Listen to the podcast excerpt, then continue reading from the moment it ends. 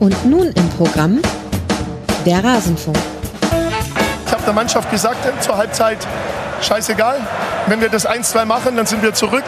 Dann, äh, dann, nehmen wir wieder teil an der Party, dann werden wir wieder reingelassen. Und wir haben gesagt, wir gehen volles Risiko. Und hätten wir das 3-0 äh, bekommen, dann hätten wir hinten dicht gemacht. Aber wir haben gesagt, wir wollen hier, wir wollten das Spiel. Ich habe der Mannschaft gesagt, letztes Jahr, dritter Spieltag, hat Bremen das Spiel noch gedreht. Und das war unser Ansatz heute, alles dafür zu tun mit dem Anschlusstreffer, um dann noch was mitzunehmen. Und mega Kompliment an meine Mannschaft.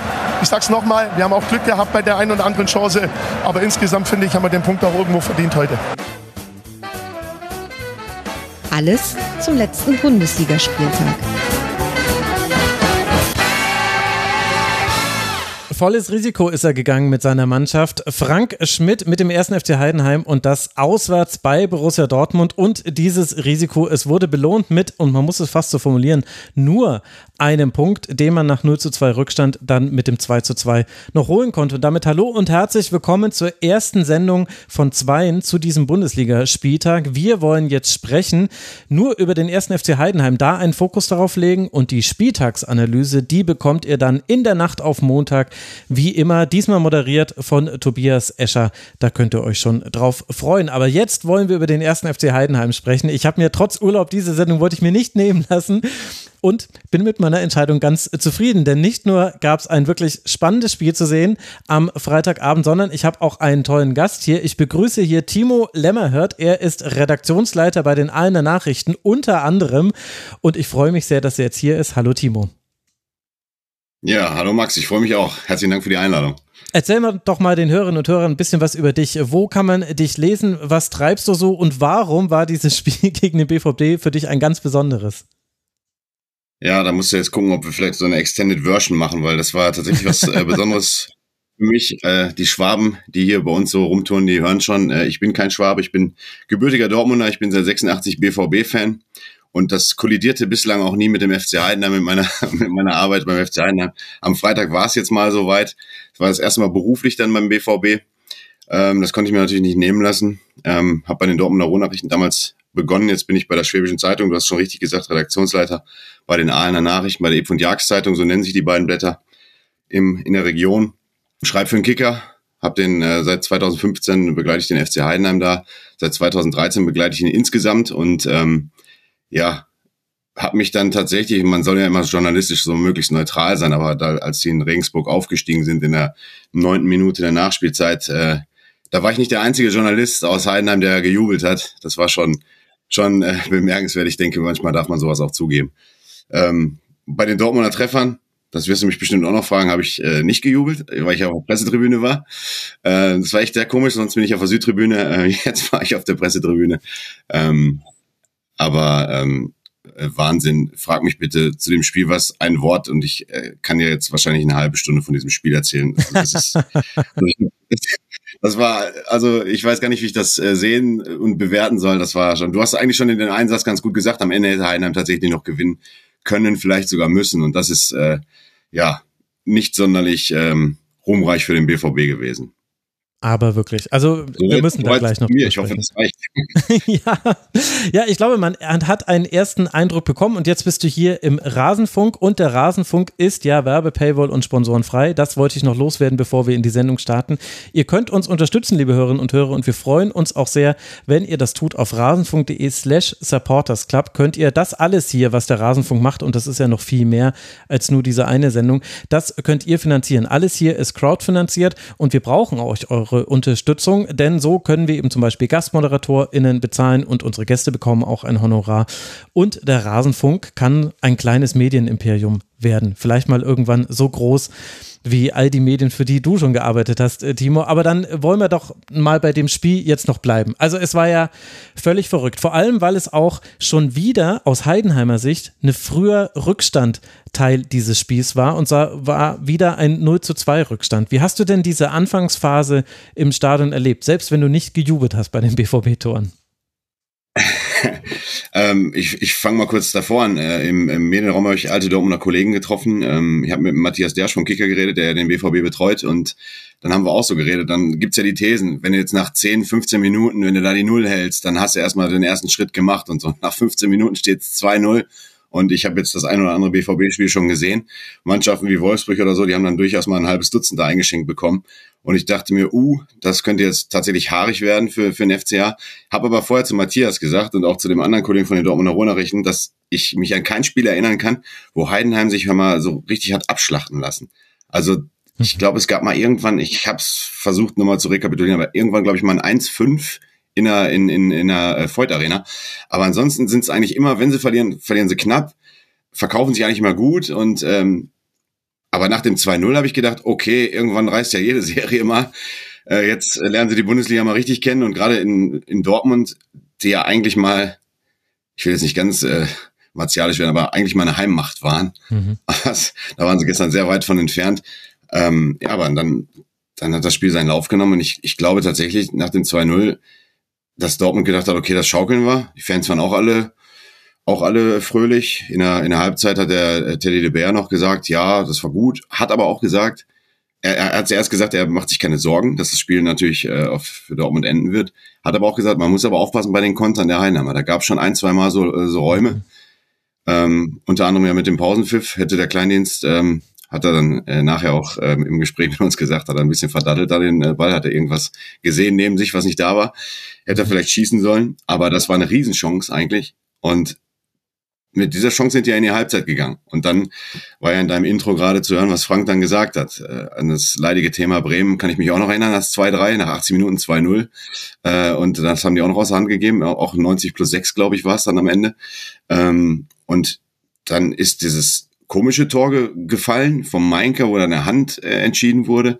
Und, und dann kommt dieser verheerende Fehler von Marius Wolf. Teuerkauf macht den Diago rüber und der Dingchi trocken rein. Und dann, dann war das auf einmal ein ganz anderes Spiel. Und also das, ich bin ja jetzt kein Analyst für, für Borussia Dortmund, da gibt's ja genug andere, da bin ich ja eher so der Fußballfreund, aber das darf meiner Mannschaft, einer Mannschaft wie BVB niemals passieren. Mhm. Und ähm, Heidenheim hat dann halt, Vater Meinke hat danach gesagt, der Kapitän hat gesagt, ja, die haben uns am Leben gelassen und uns sollte man nicht am Leben lassen.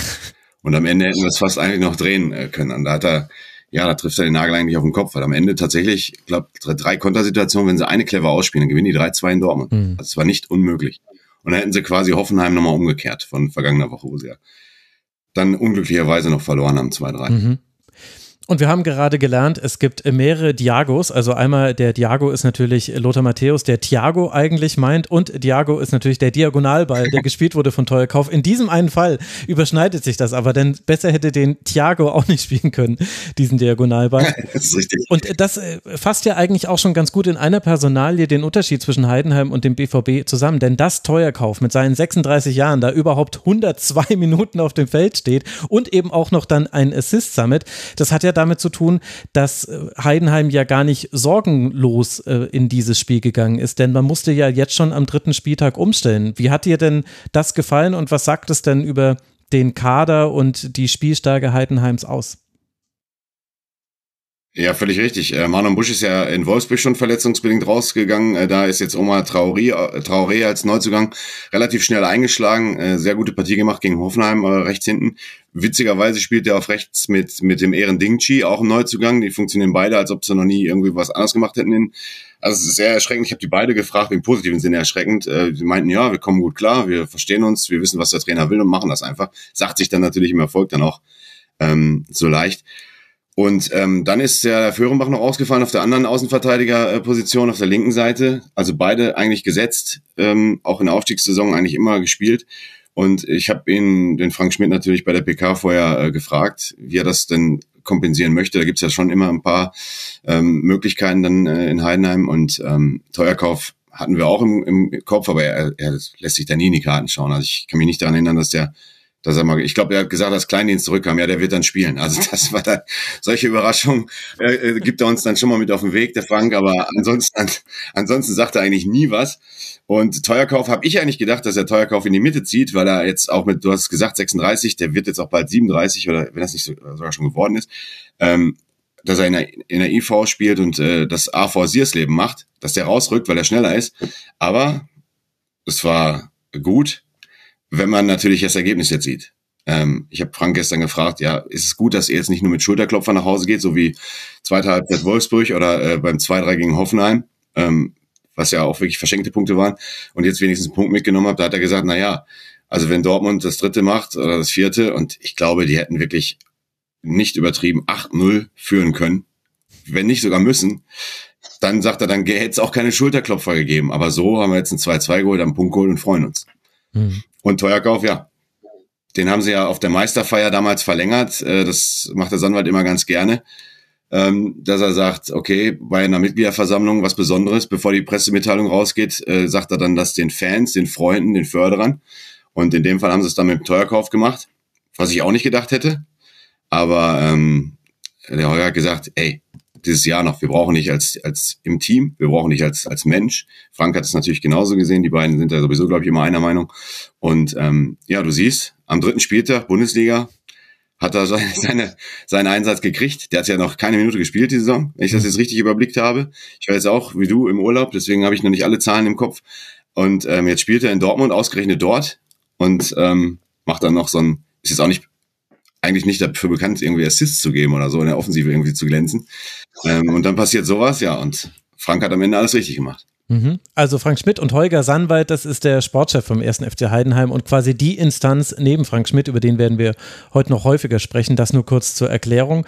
Aber äh, kannst du denn diese zweite Hälfte erklären? Denn es ging ja quasi eigentlich mit dem, mit dem Warnschuss los. Also du hast es jetzt quasi schon rekapituliert, aber im Grunde hätte man noch 15 weitere Szenen beschreiben können. Also äh, erst hat äh, schon äh, Kleindienst eine super gute Chance nach einem Diago von Dingchi auf ihn. Da schießt er ein bisschen zu wenig platziert. Dann gibt es eben dieses Tor, das wird aberkannt. Es dauert aber ewig, bis es aberkannt wird. Erst denkt man, es ist wegen Abseits. Am Ende liegt es daran, dass Piringer den Ball an den Oberarm bekommt, unterhalb der T-Shirt-Linie und dann darf dieses Tor nicht zählen, selbst wenn der Arm angelegt ist. Das hat auch Frank Schmidt in einer bemerkenswerten Ruhe genauso dann direkt nach dem Spiel den Kollegen von der Zone erklärt. Und dann gab es aber ja Chance um Chance um Chance. Gerade Daniel Mahlen hatte da mehrere. Und dann erst das 1 zu 2 von Heidenheim. Und dann war es ein Spiel ohne Mittelfeld. Also egal welches Team es geschafft hat, den Ball zu erobern, das Mittelfeld wurde mit einem Dribbling überbrückt, denn da war niemand. Und dann gab es eben 4 gegen 3 Konter von Heidenheim gegen Dortmund. Es gab aber auch eigentlich wahnsinnig viel Platz für Dortmund, um noch Chancen herauszuspielen. Warum hat sich denn Dortmund von dieser Aufregung so anstecken lassen? Ja, das würde der Erwin Tesic, sicher, äh, sicherlich auch äh, äh, wissen. Äh, das kann ich mir tatsächlich äh, auch nicht erklären. Also das war ja wirklich, äh, das war ja das war ja gar kein Fußball mehr. Von Taktik brauchen wir gar nicht reden. Das war ja nur hin und her und äh, abgefangen, Ball, Fehlpass, meistens Fehlpass, äh, dann auf Dortmunder Seite und dann waren die ja entblößt, äh, wie du schon richtig sagtest. An eine Situation kann ich mich erinnern, das war 90 plus irgendwas. Du hast es ja dann im Stadion nicht mehr gesehen. Wir haben den Timer nicht gestellt, weil da einfach zu viel passiert ist irgendwie. Mhm. Äh, 90, ich sag mal, ich habe es mir hier aufgeschrieben, meine Notizen hier noch liegen. 90 plus plus 6 habe ich geschrieben. Äh, äh, läuft der äh, Dovedan am Ball und wird dann noch von, von Chan ja. äh, ähm, umgenietet aber er hätte vorher schon spielen müssen. Es waren fünf gegen zwei Konter. Fünf gegen zwei. Ja, ja, ja, Wahnsinn. Und ja, dann stehst du da am Ende. Das ist ja das, das Verrückte auch, das, das haben die Spieler dann ja auch gesagt. Du, du holst einen Punkt in Dortmund. Da hätten natürlich vorher alle unterschrieben. Aber wie vom Spielverlauf her kannst du einerseits ja mit der ersten Halbzeit und mit Teilen der zweiten Halbzeit, ich, da war doch diese Dreierchance 56., 57., 58. Genau.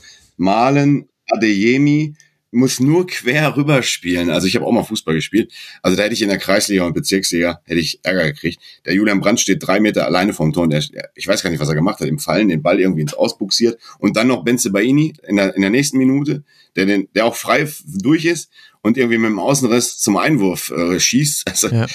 Das, das war Wahnsinn. Also deswegen kann der Frank natürlich und die Spieler können natürlich nicht nur zufrieden sein. Also sie müssen sie trotzdem auch analytisch äh, angehen, wenn sie auch der kleine FC Heidenheim sind. Das, die, so, so und so viele Chancen lassen sie eigentlich nie zu. Das ist ja das nächste. Also die Defensive ist ja eigentlich Prunk. Klar wissen sie jetzt auch, dass in der, in der Bundesliga natürlich ein anderer Wind äh, weht. Das betonen sie eigentlich jede Woche. Aber ja, und dann kommen die Szenen, die wir gerade schon angerissen haben. Dann wird das, das kunterbuntes Spiel. Also der Kollege von Heinheimer Zeitung saß neben mir mit dem Ticker, der hat irgendwann gesagt, ich kann jetzt nicht. und hat die ganze Zeit reingehämmert in den Live-Ticker. Also ich sag so, soll ich dir noch was sagen? Und so. Also das war, das passiert ja jede Minute, ist irgendwas passiert. Also das war schon eines der spektakulären Spiele, würde ich mal behaupten. Das war schon äh, Wahnsinn. Und Diago, ich äh, bin ja auch im Amateursport hier tätig äh, und da höre ich das halt immer und irgendwelche Sachen adaptiert man dann von den jungen Leuten. du, alles gut. Äh, ich lerne ja gerne mit dazu. Aber zu diesem Spiel gehört ja dann auch noch dazu, dass es letztlich einen Strafstoß gab von einer Szene, die sechs Minuten vorher geschah. Also in der 76. Minute, es gab einen Eckball, äh, Traoré bolzt den Ball, nachdem der Eckball eigentlich schon verteidigt ist, wieder nach vorne. Haller nimmt ihn im eigenen Strafraum sehr lässig an, wird von Jan-Niklas Beste dabei gestört, reißt ihn zu Boden.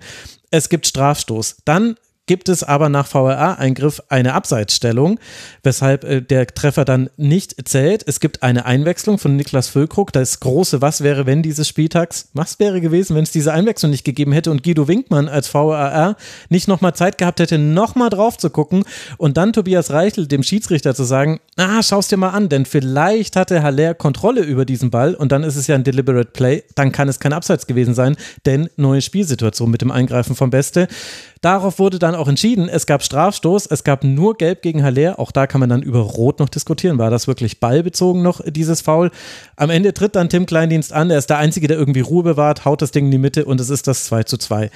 Und am Fernsehbildschirm war es schon extrem schwierig, dem zu folgen, was da wohl gerade passiert. Hattest du eine Möglichkeit, das irgendwie im Stadion noch nachvollziehen zu können? Du hattest ja letztlich dann die Sicht äh, fast der Zuschauerinnen und Zuschauer. Ja, genau. Also das, das beruhigt mich, dass du sagst, dass du das am TV-Schirm auch nicht richtig äh, gecheckt hast, weil wir haben es erst auch nicht äh, gecheckt. Der, der ist ja schon beim ersten Mal ist er schon, der stand ja schon am Punkt. Und dann haben sie gesagt, ey, Moment, guck's dir nochmal an. Mögliches Abseits. Dann, dann kommt's auf der Leinwand, Überprüfung, alle werden unruhig. Ähm, und, und Heidenheimer denken, das kann jetzt nicht wahr sein. Die Dortmunder sagen, ja, ja, klar, das war kein Elfer und so weiter und so fort. Es waren übrigens genau sechs Minuten, wie du es richtig sagtest. Und ich habe den, äh, den Tim hintergefragt, der war nach in der Mixzone wie er denn dann die Ruhe bewahrt hat, weil du bist ja so schon angespannt beim Elfmeter, dann in diesem Stadion, dann als kleiner FC Heidenheim und dann musst du ja musst du ja wirklich dann nochmal dahin und diese ganze Situation, die war ja äh, obskur irgendwie. Wir hatten ja zwölf Minuten äh, äh, Nachspielzeit dann hinterher und dann hat er nur gesagt, ich wusste ja eh, wo ich hinschieße. Das ist ja dann egal wann. ich so, okay. Das, das sagt er dann aber auch nur nach dem Treffer dann. Ne? Ich meine, wenn er nicht getroffen hätte, hätte er gesagt, ja, so eine Situation und dann waren die Nerven nicht da. Ähm, im Nachhinein haben wir es uns, um dann auf deine Frage zurückzukommen, haben wir es uns dann alles so hergeleitet mit Hilfe der Kollegen. Äh, äh, du guckst dir auch die diversen Ticker an und so, und dann hast du nochmal geschaut, aber das, das war, also ja, wie, wie ich vorhin schon gesagt habe, das sind einige Szenen in dem Spiel passiert, die man nicht alle Tage hat. Und wie, wie es hin und her ging. Und das war so viel. Also rein theoretisch, wir könnten jetzt rein theoretisch eine Stunde noch über dieses Spiel reden, glaube ich. Aber das ja. wollen wir ja nicht. Nee, das machen wir nicht. Äh, vor allem, es wird ja auch nochmal analysiert werden dann äh, von Tobi und Dennis, den wollen wir nicht zu viel vorwegnehmen. Aber wenn wir dann quasi den größeren Bogen mal aufmachen, wir haben jetzt dreimal den ersten FC Heidenheim in der ersten Liga gesehen. Einmal gegen Wolfsburg schlecht losgelegt, 0 zu 2 Rückstand. Dann hätte man zurückkommen können, hat das aber nicht geschafft. Dann gegen Hoffenheim ein bisschen das umgedreht Elfmeterschnitte. Man führt schon mit 2 zu 0 und gibt dieses Spiel dann innerhalb kurzer Zeit hinten raus noch her. 2 zu 3 verloren und jetzt dann eben deshalb der erste Punktgewinn jetzt bei diesem 2 zu 2 gegen den BVB, bei dem man aber auch noch mehr Punkte hätte sammeln können ich glaube, wir müssen jetzt eine, ist das Glas halb voll oder halb leer Diskussion führen, so ein bisschen. Wo würdest du denn ansetzen? Ähm, tatsächlich ähm, würde ich das Glas sowieso, ich bin ein optimistischer Mensch und ich bin ja den Einheimern durchaus auch ein bisschen äh, verbunden über all die Jahre, ähm, würde ich das Glas auf jeden Fall als halb voll bezeichnen, weil sie jetzt in der in den drei Spielen schon eine Menge gelernt haben. Mhm. Ähm, sie haben gelernt, dass sie wach sein müssen. Jetzt wirst du gleich sagen, ja, aber in Dortmund, das, was, was natürlich völlig recht. Frank hat gesagt, wir dürfen uns sowas wie in Wolfsburg nicht mehr erlauben und in Dortmund war es ja noch schlimmer. Aber es ist ein anderes Spiel gewesen. Ähm, in Hoffenheim habe ich ähm, mich mit den Kollegen da unterhalten. Das war ein Spiel wie zu Zweitliga-Zeiten. Also das war kein Unterschied zu sehen, ähm, dass die Heimmacht Heidenheim, die sie nun mal einmal ist, einfach in der Bundesliga einfach da weitermacht, wo sie in der zweiten Liga aufgehört hat. Du hast nicht gemerkt, Hoffenheim hat eigentlich kein Land gesehen. Ich glaube, ein Distanzschuss mal irgendwie so ein Halbgarer vom Kramaric in der ersten Halbzeit 75 Minuten lang dominiert, in der Bundesliga, also wirklich die bessere Mannschaft gewesen. Und äh, da hat der Matarazzo jetzt auch nichts äh, Gegenteiliges am äh, Ende dann gesagt, Hoffenheims Trainer. Und dann natürlich, dann sagst du natürlich, okay, Neuling, Naivität, in meiner Überschrift stand das dann auch, ich habe mich dann aus dem äh, äh, Regal bedient, Lehrgeld bezahlt. Ähm, ja, ist es dann, aber das haben sie jetzt schon zweimal gemacht. Sie haben jetzt aber auch gem gemerkt, okay, pass auf, was andersrum passiert in Hoff gegen Hoffenheim.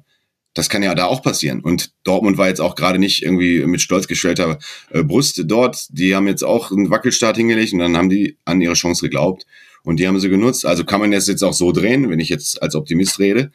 Sie haben gelernt aus den eigenen Fehlern und haben gesagt, okay, diese Fehler, die, äh, die packen wir den, den Dortmundern jetzt in die Tasche und haben äh, und das haben sie hingekriegt. Und am Ende hätten sie ja tatsächlich dasselbe Ergebnis vielleicht sogar noch hingekriegen können, vielleicht sogar müssen. Ähm, jetzt ist das 2-2 rausgekommen, was wahrscheinlich ähm, ein Prozent der deutschen Fußballbevölkerung vorher geahnt hätte.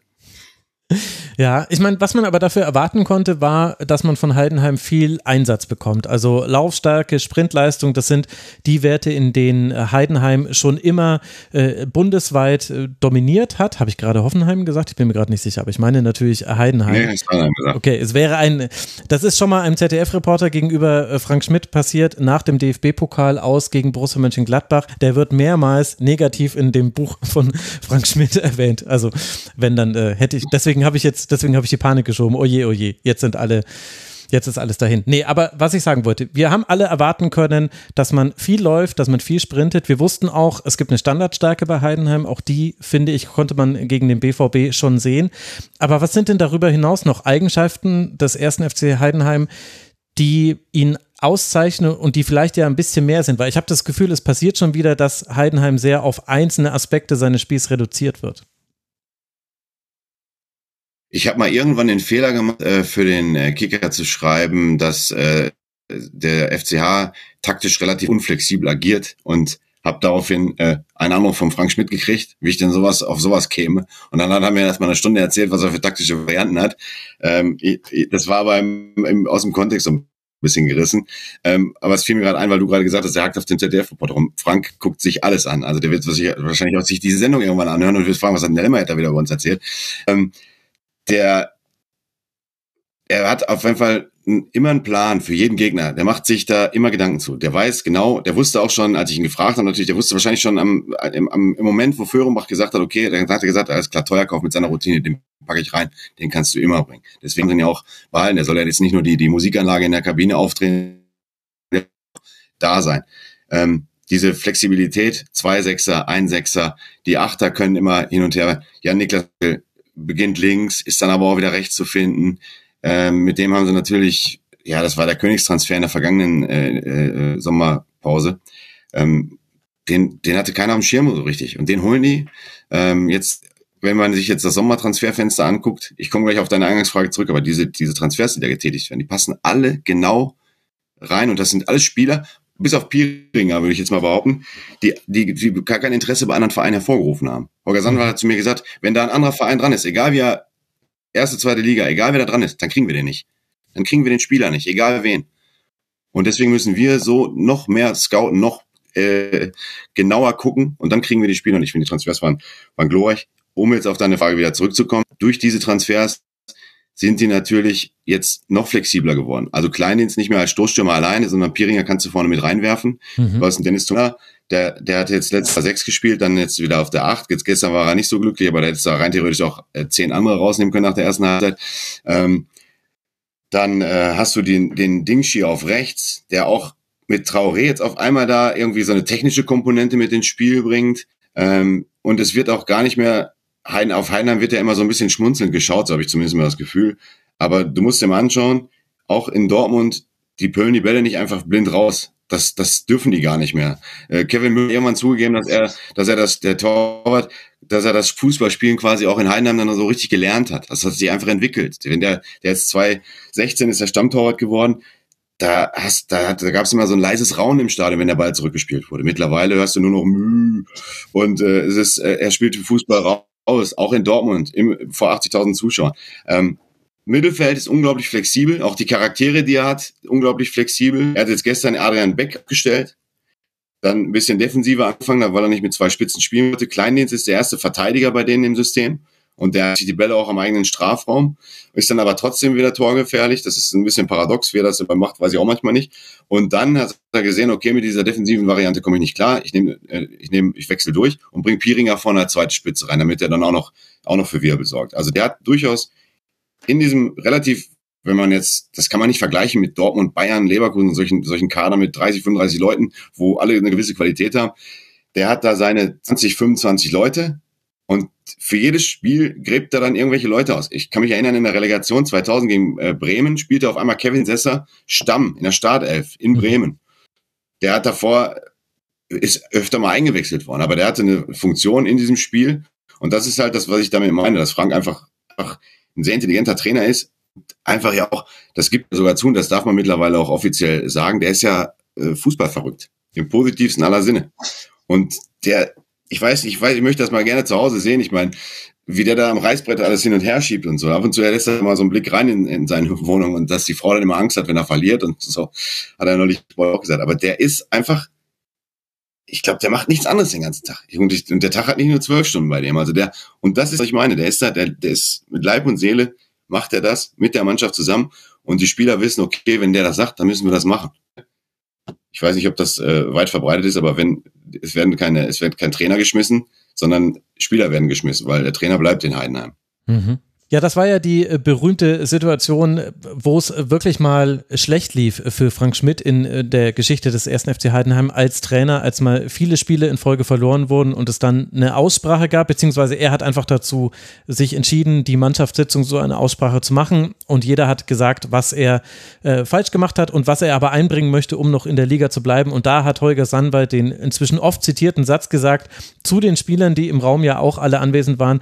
Also bevor der Trainer durch diese Tür hier geht, weil er entlassen wurde. Da müssen aber sechs bis zehn von euch anderen gehen. Also sprich hat er gesagt, äh, den Trainer werdet ihr nicht los, es wird nur mit ihm hier klappen. Und das zeigt ja schon, da gibt es eine sehr enge Verbindung zwischen Holger Sandwald, Frank Schmidt und eben äh, auch äh, Heidenheim. Äh, was natürlich auch daran liegt, dass äh, Frank Schmidt ist in Heidenheim geboren und in Gingen aufgewachsen. Holger Sandwart ist in Gingen geboren und in Heidenheim dann äh, oder arbeitet in Heidenheim, so ist es richtig. Und 2003 haben sie beide zusammengefunden. Da war Frank Schmidt noch Spieler. Er war bei Festenbergs Kreuth, war damals Teil des Teams, äh, das damals den FC Bayern besiegt hat, bei der Spielvereinigung Kräuter Fürth, beim Wiener Sportclub und bei First Vienna. Es lief Österreich spart man ganz gerne aus in seiner Biografie. Bei Alemannia Aachen hat er eine erfolgreiche Zeit gehabt und nach einem sehr seltsamen Kapitel bei Waldhof Mannheim bekommt er dann die Möglichkeit beim Heidenheimer Sportbund, beim Heidenheimer SB, wie er damals noch hieß, anzufangen und eben parallel dazu auch äh, eine Arbeitsstelle zu bekommen. Also sprich, das Ende seiner Karriere wurde hier eingeleitet. Was ist denn da passiert, dass Heidenheim damals in der Verbandsliga gespielt hat? Und das ist jetzt genau 20 Jahre her. 2003 war das. Und jetzt spielt man in der ersten Liga. Ich weiß, dass wir keine fünf Stunden haben, aber kannst du uns mal so ein bisschen an der Hand nehmen und durchführen? Grundkurs, 1. FC Heidenheim, was ist da passiert in den letzten 20 Jahren? Also erstmal äh, bin ich ja begeistert, dass du das alles perfekt wiedergibst. Da brauche ich äh, die ganzen, ganzen Eckdaten ja gar nicht mehr hier, äh, bringen, das ist richtig. Der ist damals als äh, Dieter Merkel, äh, der Start in die Verbandsliga, Dieter Merkel hat nicht funktioniert und dann hat äh, Frank das als Spielführer dann kommissarisch übernehmen sollen. Und im Winter hat, äh, ist der Holger Sandwald zu mir und hat gesagt, Mensch, läuft doch eigentlich ganz. Haben damals schon eigentlich den Nachfolger für ihn gesucht, gemeinsam. Also es war ein Trainerscouting und die sind zu denen gekommen und die beiden haben sich den, die Trainer angeguckt. Also Frank war auf der Seite von Holger Schmidt, äh, Holger, Holger Sandwald, um Gottes Willen, und haben sich die Trainer angeguckt. Und irgendwann, da war kein Trainer dabei, die wollten das irgendwie nicht und dann hat der, hat der Holger dann gesagt, ey Frank, komm, mach doch, mach du doch weiter, das lief doch ganz gut. Die waren zu dem Zeitpunkt, glaube ich, dann auch aus, dem Keller dann raus geklettert. Das ist aber jetzt, muss ich dazu sagen, auch das äh, anerlesenes Wissen und die Geschichten hat Herr Holger Sandwart mir mal zwischendurch erzählt und Frank auch. Ähm, ich bin 2012 erst nach Baden-Württemberg gekommen. Aber dann hat Frank das halt übernommen, das weiß jetzt mittlerweile auch ganz, äh, ganz äh, Fußball Deutschland und ist danach direkt wieder aufgestiegen. Also ich kann dir das ja auch nicht anders erklären, wie es passiert ist. Ich bin, als sie von der dritten in die zweite aufgestiegen sind, ähm, und das, da, da war die Euphorie groß. Das schon eigentlich, das war schon der Gipfel eigentlich dieser dieser ganzen ganzen Sache. Und und und dann waren sie jetzt halt neun Jahre zweite Liga, aber zweite Liga. Und das eine Jahr, was du gerade angesprochen hast, war glaube ich 18 und 19, Saison 18 19, wo sie dann wirklich am letzten Spiel der Rest die Klasse gehalten haben. Das war das einzige in die Bredouille gekommen sind in der zweiten Liga. Ansonsten aber immer Top 6, Top 8, am Anfang 8, glaube ich, dann 6, 6, Vierter, dann Relegation, dann wieder oben dabei und jetzt sagen ganz viele äh, Experten, ja, was will Heidenheim denn? Ich glaube, Magath hat's gesagt, oder? was will Heidenheim denn in der Bundesliga? Ähm, das ist gar nicht so überraschend, weil einfach da eine gewisse Konstanz hintersteckt und dass sich peu à peu weiterentwickelt hat. Und natürlich, der Vater des Erfolgs, jetzt wird Frank immer ähm, in, den, in den Mittelpunkt äh, gerückt, natürlich auch völlig zu Recht, aber Holger Sandwald war schon in der Landesliga da. Und der hat diese Vision gehabt und wenn man zu viel Lobhudelei auf Frank kommen lässt, sagt Frank immer, ja, jetzt Moment mal, der Holger die Idee, der Holger hatte diese Vision und wir haben die alle mitgetragen. Ähm, und auch zur Beantwortung deiner Frage ist natürlich die, wie, wie sie sich weiter aufgebaut haben, auch monetär. Also die, äh, die, die haben die kleinsten Sponsoren, haben die äh, mit reingenommen, die sind heute noch da. Die kennen sich alle. Die, die, also die, die sind jetzt nicht irgendwelche äh, Geschäftsleute, die dann irgendwie daherkommen und sagen, wir, wir sponsern jetzt, sondern die kennen sich. Das ist alles zusammen groß geworden und gewachsen. Und jetzt mittlerweile, du hast die Sponsoren Voigt, du hast Hartmann, das sind so die Big Player, Voigt Arena ist klar. Und ähm, du hast seit anderthalb Jahren jetzt, glaube ich, äh, MAP, Porsche-Tochter, auch in Ludwigsburg bekannt und jetzt äh, beim VfB doch auch, ne? Das waren die doch, glaube ich. Mhm, ja. Ähm, genau. Oder das nur, das ist dann für Porsche. Auf jeden Fall, der, der, der, das sind, das sind richtige, richtige Sponsoren. Jetzt haben sie diese, diese, diese prominenten Sponsoren dazugeholt noch. Aber die Kleinen niemals liegen lassen und niemals fallen lassen. Ein gutes Beispiel bei uns auf der Ostzeit, das ist anders gemacht worden. VfR Aalen war damals auch zweite Liga.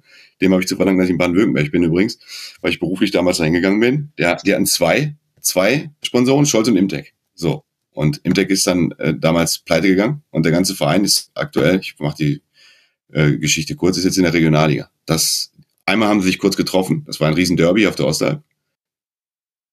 Und Heidenheim, was dann auch den VfR in die dritte Liga geschossen hat, das ist natürlich auch immer noch äh, äh, Wasser auf die Mühlen für jeden, für jeden äh, Heidenheimer. Und diese Konstanz, die Heidenheim an, an den Tag gelegt hat, in, in Person auch von Holger Sandwald, ähm, das ist einfach, glaube ich, dann auch die Basis und dass man auch nicht abgehoben wird. Man, man, man ist immer noch nah da dran und ist alles stetig ge gewachsen. Holger sagt ja, wir investieren in Steine, das ist so sein Lieblingsspruch. Also das mhm. heißt, Spieler müssen natürlich kommen, aber wir machen keine verrückten Sachen, weil wir brauchen auch noch ein paar Millionen für die Infrastruktur. Da sind sie auch dran. Das Stadion soll ausgebaut werden. Es liegt schon seit zwei Jahren irgendwo in irgendwo auf irgendwelchen Schubladen rum. Ähm, ich glaube, durch die Bundesliga wird dann auch der Gemeinderat dann irgendwann sagen, ja, okay, vielleicht muss, muss man das doch ein bisschen größer machen, das Stadion. Ähm, und das, da ist ja unheimlich viel passiert in der, in der Geschichte. Vorhin kurz angerissen, 2007 war es der Heidenheimer Sport und damit fing es ja dann schon an, dass Holger gesagt hat, wir wollen eine Fußball, wir wollen den FC Heidenheim machen. Also wenn du willst, ist der Verein ja noch nicht so alt. Mhm. Natürlich hat er eine Tradition vom Heidenheimer Sportbund, aber 2007 ist der FC Heidenheim geworden und so ist es alles stetig gewachsen. Ich hoffe, ich kann das so ein bisschen rüberbringen, wie ich das meine, weil es gibt einfach unfassbar viele kleine Komponenten, die dazu führen. Einfach zu sagen, okay, deswegen haben sie es geschafft machen wir es mal chronologisch. Verbandsliga, Oberliga, dann direkt in die, in die äh, damalige äh, Regionalliga.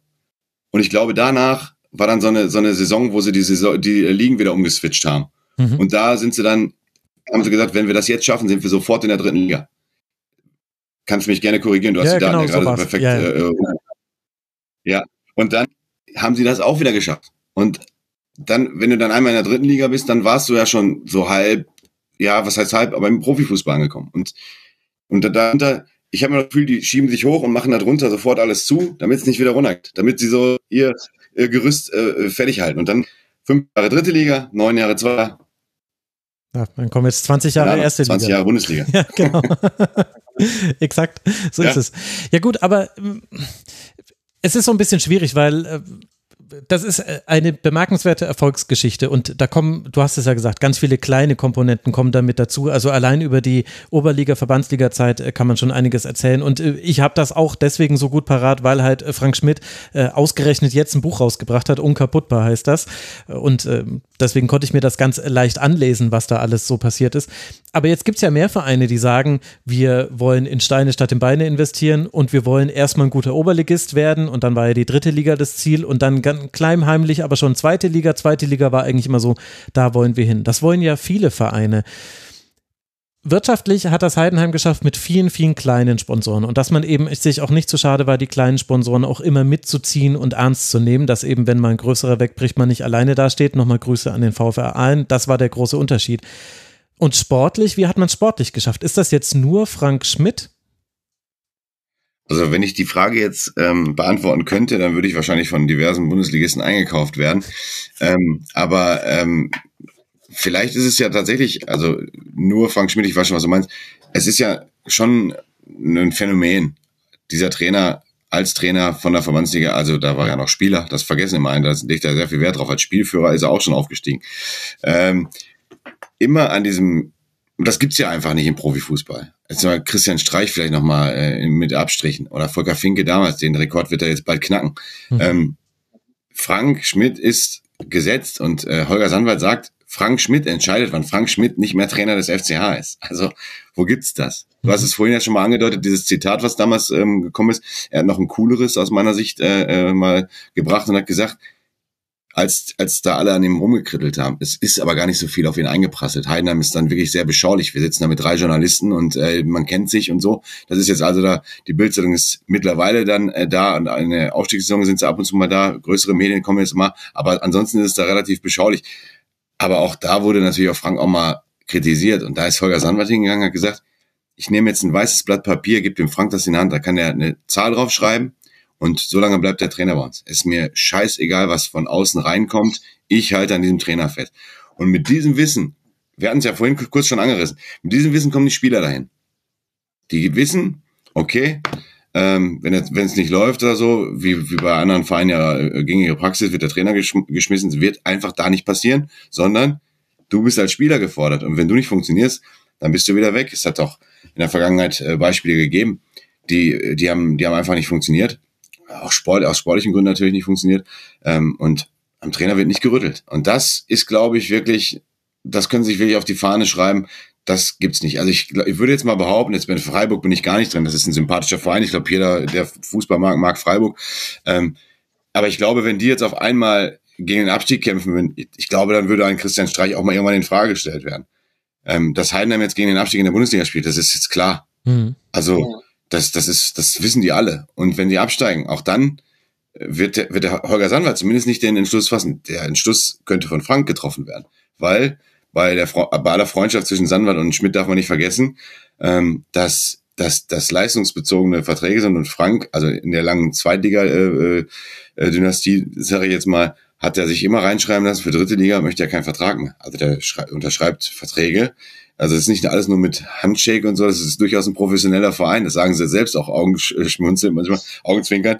Ähm, äh, und ich weiß nicht, wie es jetzt ist, wie sich entwickeln in der Bundesliga, aber er wird dann irgendwann sagen, okay, für die zweite Liga unterschreibe ich beim FCH nicht mehr. Klar, wenn sie jetzt direkt wieder runtergehen, ich weiß nicht, was dann passiert. Äh, ich glaube nicht, dass er dann äh, sagt, jetzt, jetzt waren wir einmal oben, jetzt sind wir wieder unten, jetzt hau ich ab. Aber das, das Phänomen, man kann schon viel an Frank Schmidt ausmachen, glaube ich, weil, weil es das einfach äh, nicht gibt.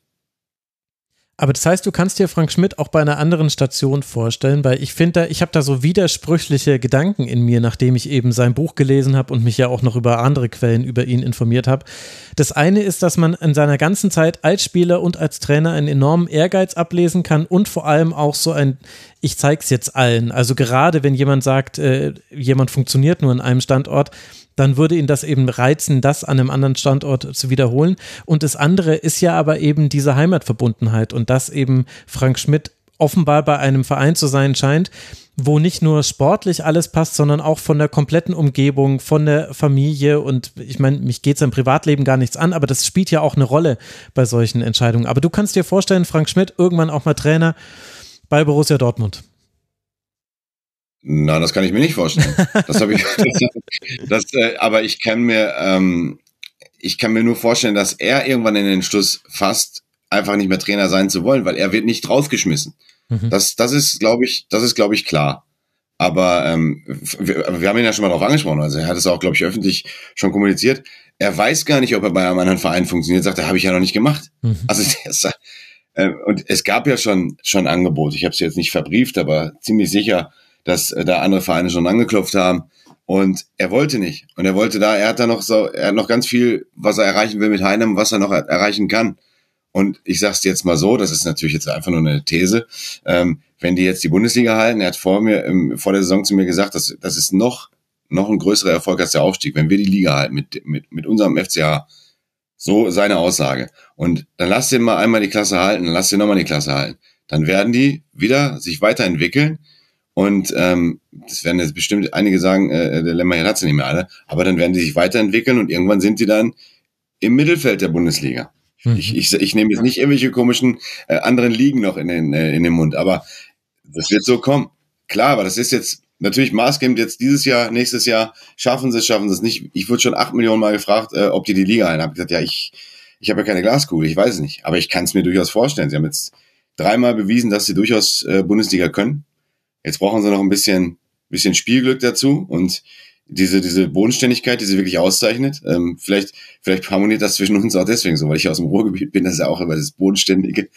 Ähm, das zeichnet die schon aus und ja, die Entwicklung, wir haben es ja vorhin skizziert, die ist ja immer so gegangen. Ich wurde zum Beispiel auch mal irgendwann gefragt, wenn ich das kurz erzählen darf, warum schreibst du denn immer so positiv über die? Da habe ich gesagt, ja, was soll ich denn da kritisieren? Da gab es dann mal so, wie gesagt, diese eine Saison, die hatten wir gerade, da gab es dann auch schon mal, also du hast gerade den Ehrgeiz von Frank Schmidt angesprochen, dann ist der manchmal auch nach zwei, drei Niederlagen hintereinander, wie gesagt, jetzt haben wir das mal gehabt wieder, aber ansonsten in der zweiten Liga kaum, ähm, dann ist der schon auch durchaus mal gereizt. Also dann, das merkt man dann aber auch in der Pressekonferenz und das äh, lässt er dich dann auch äh, spüren, was ich aber irgendwie in Ordnung finde. Und man, man kennt sich, man schätzt sich und dann darf er auch mal einfach äh, ja, gereizt wirken, wenn man nochmal auf die Niederlage angesprochen. Ja, warum, weshalb, weswegen? Und ja, das nervt dann halt. Und das mag er nicht. Der will immer gewinnen. Und deswegen ist vielleicht dann auch diese, wenn wir wieder beim, beim Erfolg vom FCH, vielleicht so ein bisschen auch an dieser Komponente, Frank Schmidt mit diesem Rückhalt, den er vom ganzen Verein, von der ganzen Stadt ja irgendwie auch genießt. Da wird ja keiner auf die Idee kommen und sagen, oh, Frank ist aber nicht mehr der richtige Trainer hier für uns. Mhm.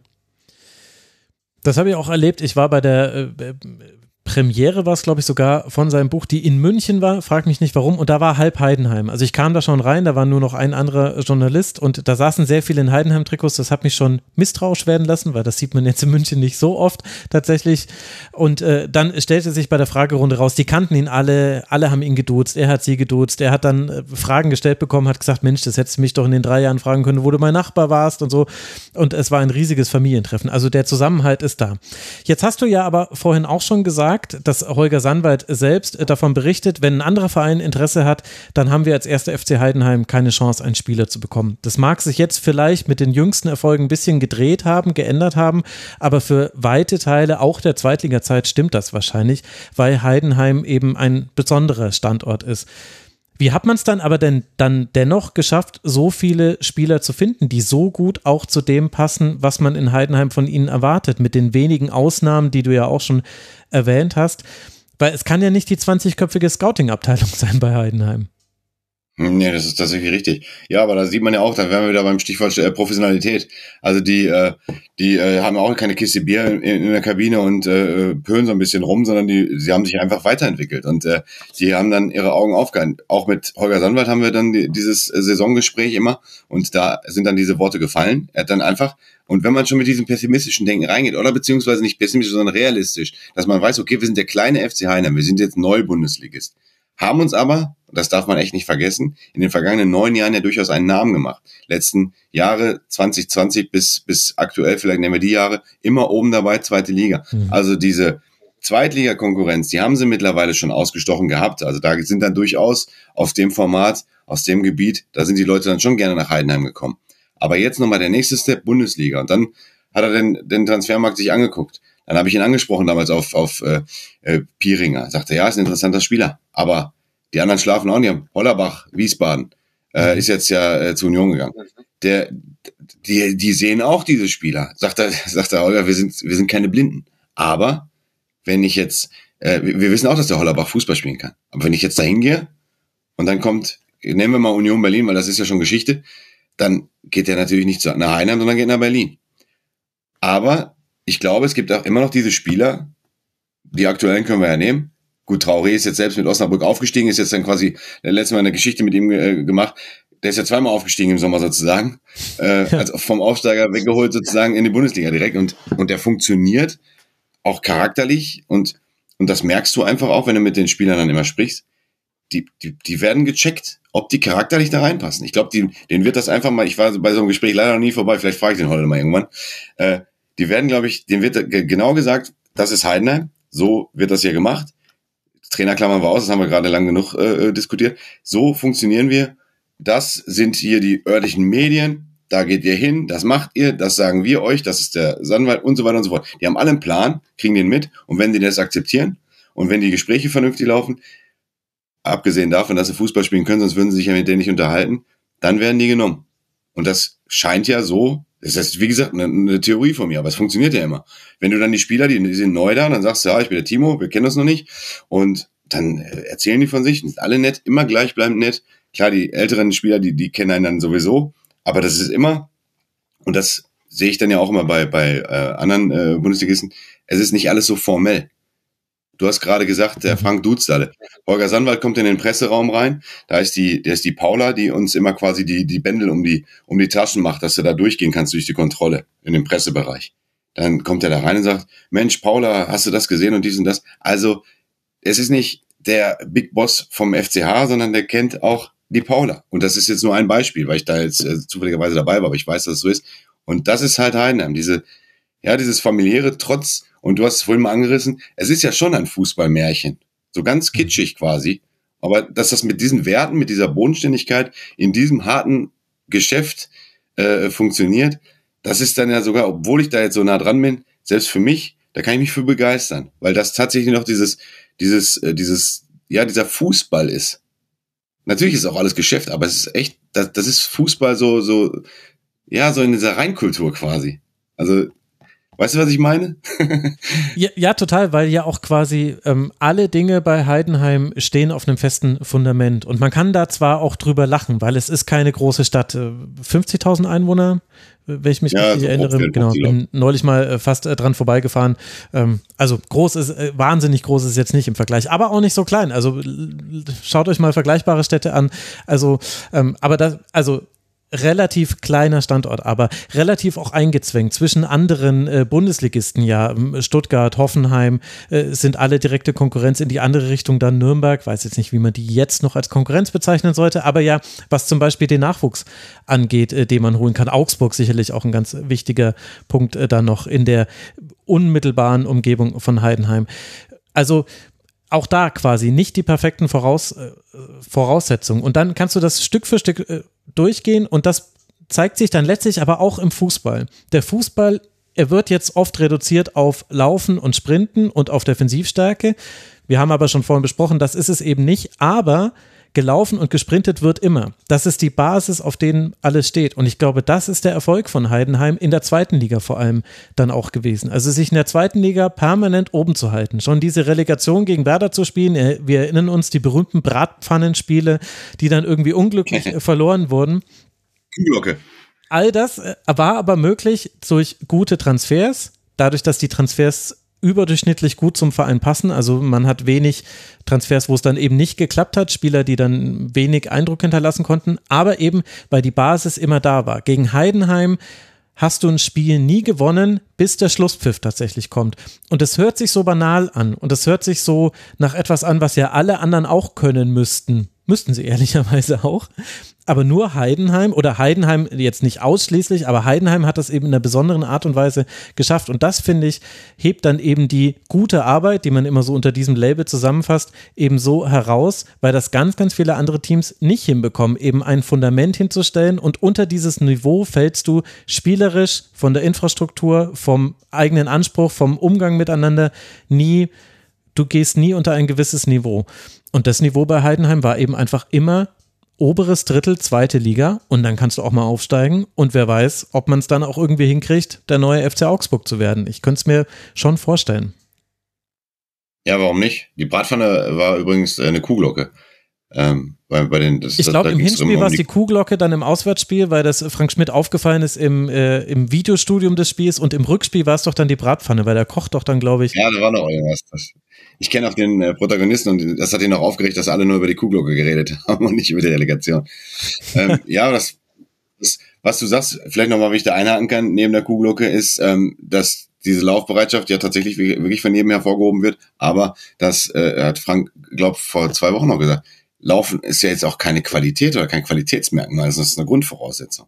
Also das, das, das, das sollte jede Mannschaft machen. Ich meine, die verdienen ja alle genug Geld und das ist ja der Sinn des Spiels eigentlich auch.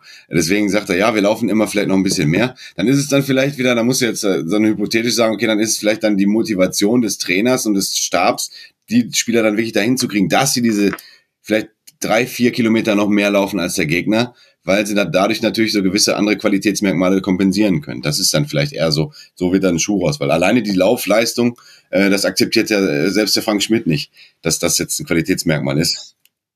Ja, und die Laufleistung, sie muss ja auch zielführend sein. Also jetzt im Spiel gegen Dortmund, Dortmund hatte mehr Sprints als Heidenheim. Beide hatten sehr viel, ich glaube 294 zu 283 oder irgendwie so laut Bundesliga.de. Aber also meine These, warum Dortmund da mehr hatte, war, weil die ständig mit sieben Spielern auf ihr eigenes Tor zurennen mussten, weil wieder ein Konter gefahren wurde hinten raus. Also sprich, allein die Zahl, die sagt erstmal nichts, sie muss schon eingebunden sein in ein gutes System, dass das dann alles funktioniert. Und das tut es ja. Gleichzeitig wissen wir zwei aber jetzt auch noch nicht, wo wird das am Ende der Saison landen? Wir wissen aber auch, sollte Heidenheim absteigen, dann hat man ja letztlich nur die Erwartung der Umgebung erfüllt und die eigene Erwartung vielleicht enttäuscht. Aber was glaubst du denn könnten die nächsten Schritte für Heidenheim sein? Denn bisher, du hast es ja gesagt, es war ein ständiges Wachsen, auch infrastrukturell. Also wie das Stadion für die dritte Liga bereitgestellt wurde. Es ist ja legendär, dass man da noch eine Webcam hatte, die den Baufortschritt zeigt. Und das hat dazu geführt, dass der DFB drei Tage vom Spiel völlig panisch angerufen hat und gesagt hat, warum liegt denn da noch kein Rasen in eurem neuen Stadion? Ja, weil man noch bis zur letzten Sekunde gebaut hat. Aber es hat dann irgendwie geklappt. Aber was ja auch dazu gehört zu Heidenheim ist, es ist nicht der größte Standort dieser Welt. Und auch in der Drittligasaison, auch in der Zweitligasaison, du hast einen Kern an treuen Fans. Du hast jetzt auch gegen Dortmund 4000 oder ich weiß nicht, wie viele es waren, die da auch wirklich für Stimmung sorgen. Aber vielleicht auch der Gegend entsprechend. Ich weiß es nicht. Ich verbringe oft Zeit hier in der Gegend, deswegen traue ich mich das zu sagen. Hier sind die Leute schon auch so ein bisschen knörrig, manchmal ein bisschen die ganz große Euphorie jetzt der Hunderttausenden, die ist extrem schwierig zu wecken in Heidenheim. Wo glaubst du, kann Heidenheim noch hinwachsen, größentechnisch? Ich traue mich das fast gar nicht zu sagen als äh, äh, Ruhrpottkind, aber nicht geschimpft ist gelobt genug, sagt man ja hier. Mhm. Also das ist halt immer, wenn alles ruhig ist, das merken wir dann auch auf der Arbeit immer, okay, wenn nichts kommt und dann, dann läuft alles. Ähm, das stimmt schon. Äh, ich will jetzt nicht immer pauschalisieren, der Ruhrgebietler ist so, der Schwabe ist so und so, das ist mir zu, aber der Ostelbler ist schon so ein bisschen speziell. Also das ist so ein, so ein Hype da. Ich habe es damals beim VfR Aalen erlebt, dass sie in die zweite Liga gekommen sind, dann waren die ersten Spiele Kaiserslautern, das waren riesen Gegner und alles war super und das Stadion war nicht ganz voll, das sagt ja auch schon viel, hm. aber es war voll für Aalen. Und nach zehn Spieltagen die Heidenheimer werden mich jetzt hassen, dass ich jetzt Aalen als Beispiel nehme, aber die Entwicklung, ich rede jetzt von der Ostalb, nach, nach, nach, zehn Spieltagen sind dann halt nur noch 5000 im Stadion. Das wird jetzt nicht passieren in der Bundesliga, glaube ich, weil die Bundesliga ist jetzt erstmal so der Status quo, den sie haben.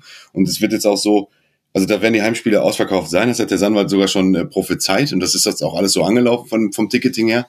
Ähm, ja, wo kann Land, Heidenheim landen? Also ich würde es mir wünschen, dass sie die Klasse haben, ganz klar, sage ich auch so. Weil sie natürlich, und wenn man, du hast den Ehrgeiz vom Frank gerade angesprochen, wenn man den Ehrgeiz jetzt dann ummünzt in diese, in, in, seine, in sein Trainertum auf die Mannschaft projizierend, was er ja äh, sehr gut kann, ähm, dann, dann will er das natürlich logischerweise auch. Die wollen sich da halten. Dann, und dann muss der nächste Schritt kommen. Dann sagt, dann werden die mir, dann werden die im Sommer sagen uns allen, ja, die zweite Saison ist die schwerste. und dann kommt, kommt das und dann, äh, dann hast du wieder so einen Fokus. Und ja, lass sie das doch mal schaffen. Und ich will jetzt nicht zu viel orakeln, aber ähm, so, so viele Rückschläge haben die jetzt in den letzten Jahrzehnten nicht hinnehmen müssen. Ähm, sollten sie wieder runtergehen, dann ist das einkalkuliert. Dann ist das, dann fallen die nicht ins Bodenlose. Das wird alles, die Basis wird da gleich bleiben. Aber dann sind sie auf einmal ein Top-Team in der zweiten Liga. Äh, wo du gerade die Einwohnerzahl gesagt hast, da hat Frank äh, mal äh, letztes Jahr gesagt, wir können uns nicht mit dem HSV vergleichen, weil der, das, dieser Vergleich hinkt. Weil Hamburg hat mehr Mitglieder als wir Einwohner. Also von daher brauchen wir uns nicht als kleiner FCA mit dem Hamburger SV vergleichen. das ist das, was du gerade sagtest. 4000 Fans, ich habe mich ja mit den Dortmunder Kollegen da unterhalten. Ich sag, ihr werdet jetzt darüber lachen. Ihr seid hier äh, Stadtkinder aus Dortmund. Ich kenne das ja selbst noch. Ich sage aber 4000 Fans von Heidenheim nach Dortmund im Fan-Sonderzug hat es noch nie gegeben. Das sind alles, das sind alles neue, neue Komponenten, die beim FC Heidenheim dazukommen. Das ist total viel. Und die Dortmunder, der Tenor von den Dortmundern war, also jetzt Bevölkerung und äh, Fans, haben gesagt, die haben ihr erstes Spiel in Dortmund und kommen nur mit 4000 Leuten dahin. Also da, wie gesagt, da, da treffen dann wirklich zwei Welten aufeinander. Im Ruhrgebiet ist ja eh nur Fußball. Und ähm, ja, lass sie das mal entwickeln, lass sie mal vielleicht in drei Jahren immer noch in der Bundesliga sein, dann sind vielleicht 8000 da im, im Gästeblock, die ja rein dürfen. Und so, so wird sich das dann wahrscheinlich mühsam weiterentwickeln. Mhm. Aber zu viel Orakeln werde ich jetzt nicht. ja, ja, du hast schon äh, das Wort Europapokal immer vermieden. Mir ist es schon aufgefallen. Ja, jetzt sagst du es, ne? ja, ja, ich bin da ja, ich bin da ja völlig unbefangen. Äh, jetzt kommt man damit ja auch dann. damit kommt man ja letztlich dann auch in so ein Metathema zu Heidenheim noch mit rein, nämlich äh, du und ich, wir zwei als Journalisten, wir wollen gute Geschichten erzählen, der Fußball ist eine Unterhaltungsindustrie. Und über Heidenheim, das ist ja jetzt auch eine super Geschichte, also auch deswegen konnten wir jetzt so easy so lange sprechen und könnten ja locker noch hier eine Stunde dranhängen, die Geschichten würden uns nicht ausgehen. Gleichzeitig gibt es aber natürlich auch die Leute, die auch vielleicht nicht ganz unberechtigt sagen, naja, die Bundesliga hat vielleicht sowieso schon ein Problem damit, attraktiv zu sein, weil eben bundesweit das große Interesse nachlässt, aus ganz vielen verschiedenen Gründen. Da ist definitiv nicht Heiden dran schuld, Heidenheim dran schuld.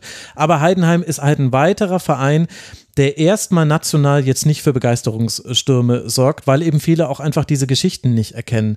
Glaubst du, es wird möglich sein, jetzt diese Aufstiegsgeschichte, die erzählen jetzt gerade alle, da ist auch der Rasenfunk nicht exklusiv jetzt mit dieser Sendung, aber glaubst du, es wird möglich sein, auch in den nächsten Jahren noch Geschichten über Heidenheim zu erzählen, wo jetzt wahrscheinlich nicht Millionen von äh, Deutschen äh, sich für begeistern, aber doch die Fußballinteressierten sagen, ja, das ist wirklich interessant?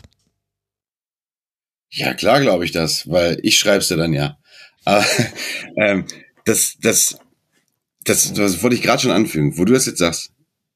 Der Holger Sandwald hat immer gesagt, alle haben ihn gefragt, ist das denn gut für euch, dass ihr jetzt hochgeht?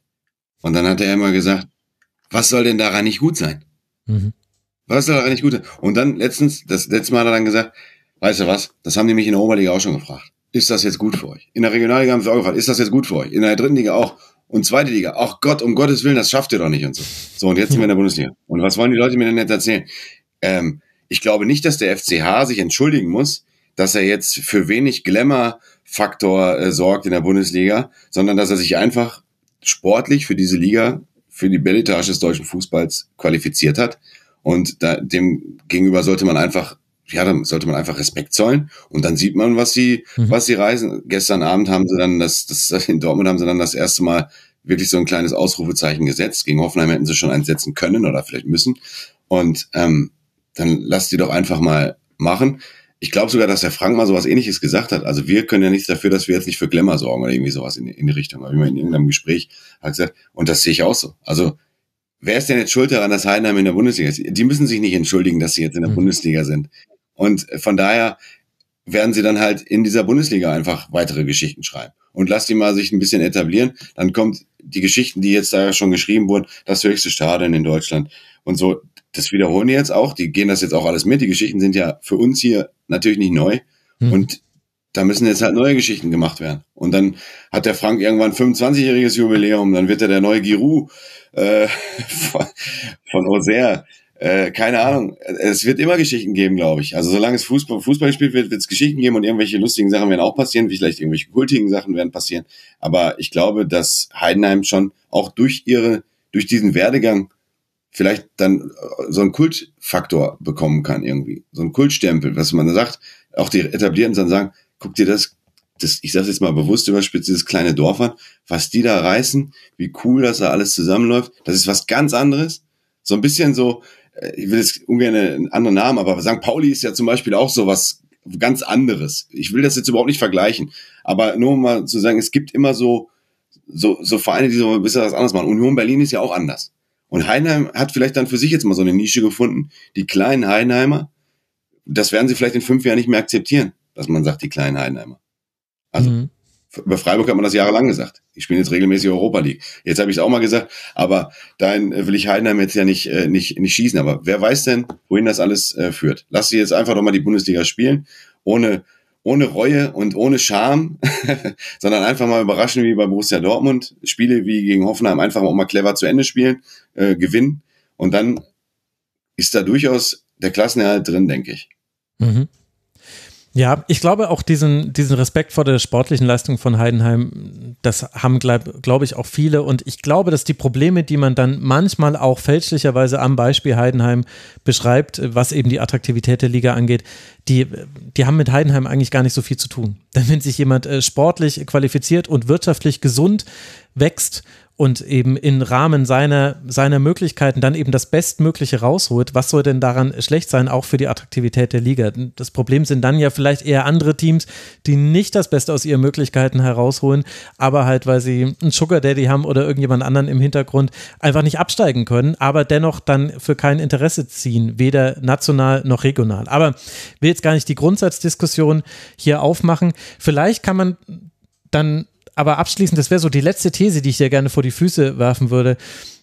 Ist Heidenheim vielleicht das perfekte, der perfekte Spiegel für den deutschen Fußball? Weil eigentlich mit Heidenheim jetzt als einem Verein, und das ist jetzt neben Union, jetzt finde ich schon der zweite innerhalb von wenigen Jahren, der zeigt, guck mal, so kann man A, Fußball auch spielen und B auch Erfolg haben. Und zwar auch so, ohne dass man sich verhebt. Also die Corona-Pandemie, die hat auch Heidenheim wirtschaftlich stark getroffen, aber man ist da durchgekommen, weil man hat nicht den krassen Personalaufwand, den andere Teams haben. Dass jetzt der Investor nicht bei der DFL eingestiegen ist, keine Ahnung, wie Heidenheim da gestimmt hat, habe schon wieder vergessen, das ist alles Richtung äh, Wirbelsäule gewandelt, dieses Wissen. Aber das wird denen jetzt auch herzlich egal sein, weil die haben diese Millionen nicht gebraucht. Also sie hätten sie genommen, aber Heidenheim ist nicht davon abhängig. Also kann es sein, dass Heidenheim einfach der perfekte Spiegel ist für den deutschen Fußball? Guck mal, so könnte man das Ganze eigentlich auch aufziehen, sowohl infrastrukturell als auch sportlich. Und vielleicht zeigt es ja eher, was viele andere gerade nicht können.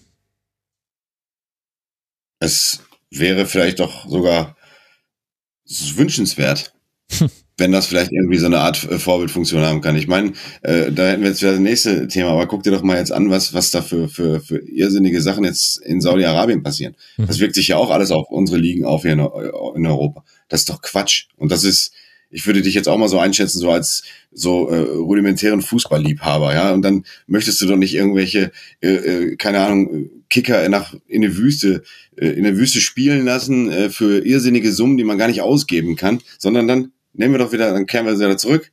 Heidenheim als Basismodell. Und du hast jetzt auch Union gesagt, das ist, das ist ja, das sehe ich dann auch als Dortmund aus der Ferne oder jetzt als Baden-Württemberger, Union Berlin. Da kann doch keiner sagen, dass er das, dass er das nicht gut findet, wie sich das entwickelt. Aber das Geld, die haben jetzt auch 20 Millionen äh, äh, mehr Einnahmen gehabt, äh, die Heidenheimer. Das ist für die auch ein, ein Segen erstmal. Da sagen die auch nicht, nee, wir brauchen kein Geld. Also auch das wird sich ja irgendwie entwickeln, wenn alles so läuft, wie sie sich das vorstellen ohne Geld funktioniert es dann ja auch nicht. Und vielleicht reden wir dann in fünf oder zehn Jahren ja über was ganz anderes wieder und sagen, okay, jetzt ist Heidenheim auch da. Union Berlin kann man jetzt schon fast gar nicht mehr so als Beispiel nehmen, weil die profitieren jetzt auch von den Geldtöpfen. Die sind jetzt in der Champions League. Ja, also, das ist zu krass. Union Berlin ist, ist quasi ist zu krass, deswegen sind die kein Beispiel mehr. da spielt jetzt Bonucci. Ja. Also ich meine. also, wessen Speicherstand beim Football Manager ist denn das bitte? Also das ist. Ja. Ja, ich, ich kann dir die Frage gar nicht so richtig beantworten, habe ich jetzt gerade so bei meinem äh, Monolog festgestellt, weil es ist vielleicht die Basis für die Basis. Mhm. Aber Heidenheim will ja jetzt nicht bei der Basis jetzt so als äh, das kleine kultige Heidenheim äh, stehen bleiben, sondern, das haben wir ein paar Mal gesagt, die wollen sich entwickeln. Und wie entwickelt man sich? Indem man sich hält, dann wieder Geld generiert, dann wird das immer ein bisschen mehr. Und ja, so läuft es doch. Und dann irgendwann äh, sind sie dann vielleicht ganz etabliert. Keine Ahnung. Aber auch in Heidenheim äh, wird mit Geld bezahlt. Ja, das ist wohl wahr. Noch nicht mit Brezen, auch ob die, obwohl die sehr, sehr gut sein sollen. Der Bäcker der Brezen war anwesend bei dieser Lesung. Ich sage doch, es war halb Heidenheim da. Eigentlich hätte ich da ein Mikro mitnehmen müssen und alle interviewen. Dann hätten wir ein sehr schönes Tribünengespräch gehabt. Äh, Timo, ich äh, danke dir sehr, sehr herzlich. Äh, wir haben wegen technischer Probleme ein bisschen länger aufgenommen als eigentlich geplant. Aber ich bin sehr froh, dass du dir die Zeit genommen hast. Vielen, vielen Dank, äh, dass du hier im Rasenfunk mal mit dabei warst. Ja, hat mir riesig Spaß gemacht. Äh, wir müssen mal irgendwann vielleicht äh, in einem Jahr schauen, was unsere Thesen so gebracht haben.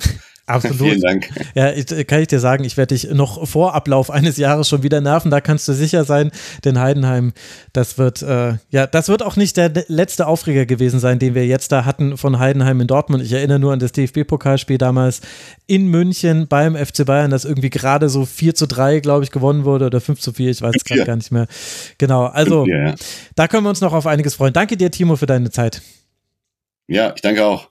Mach's gut, Marc. Max. Ja, du auch. Und euch, lieben Hörerinnen und Hörern, herzlichen Dank für eure Aufmerksamkeit. Das hier war der Rasenfunk zum ersten FC Heidenheim. Und nochmal der Hinweis, wir sind rein crowdfinanziert. Rasenfunk.de slash supportersclub. Da erfahrt ihr, wie man uns unterstützen kann. Und dann abonniert einfach diesen Kanal bei YouTube und diesen Feed in eurem Podcatcher und dann bekommt ihr hier regelmäßig Sendungen zu einzelnen Vereinen und zu Bundesligaspieltagen. Ich danke euch für eure Aufmerksamkeit. Bleibt gesund. Bis bald. Ciao. Der Rasenfunk lebt von euren Beiträgen. Vielen Dank.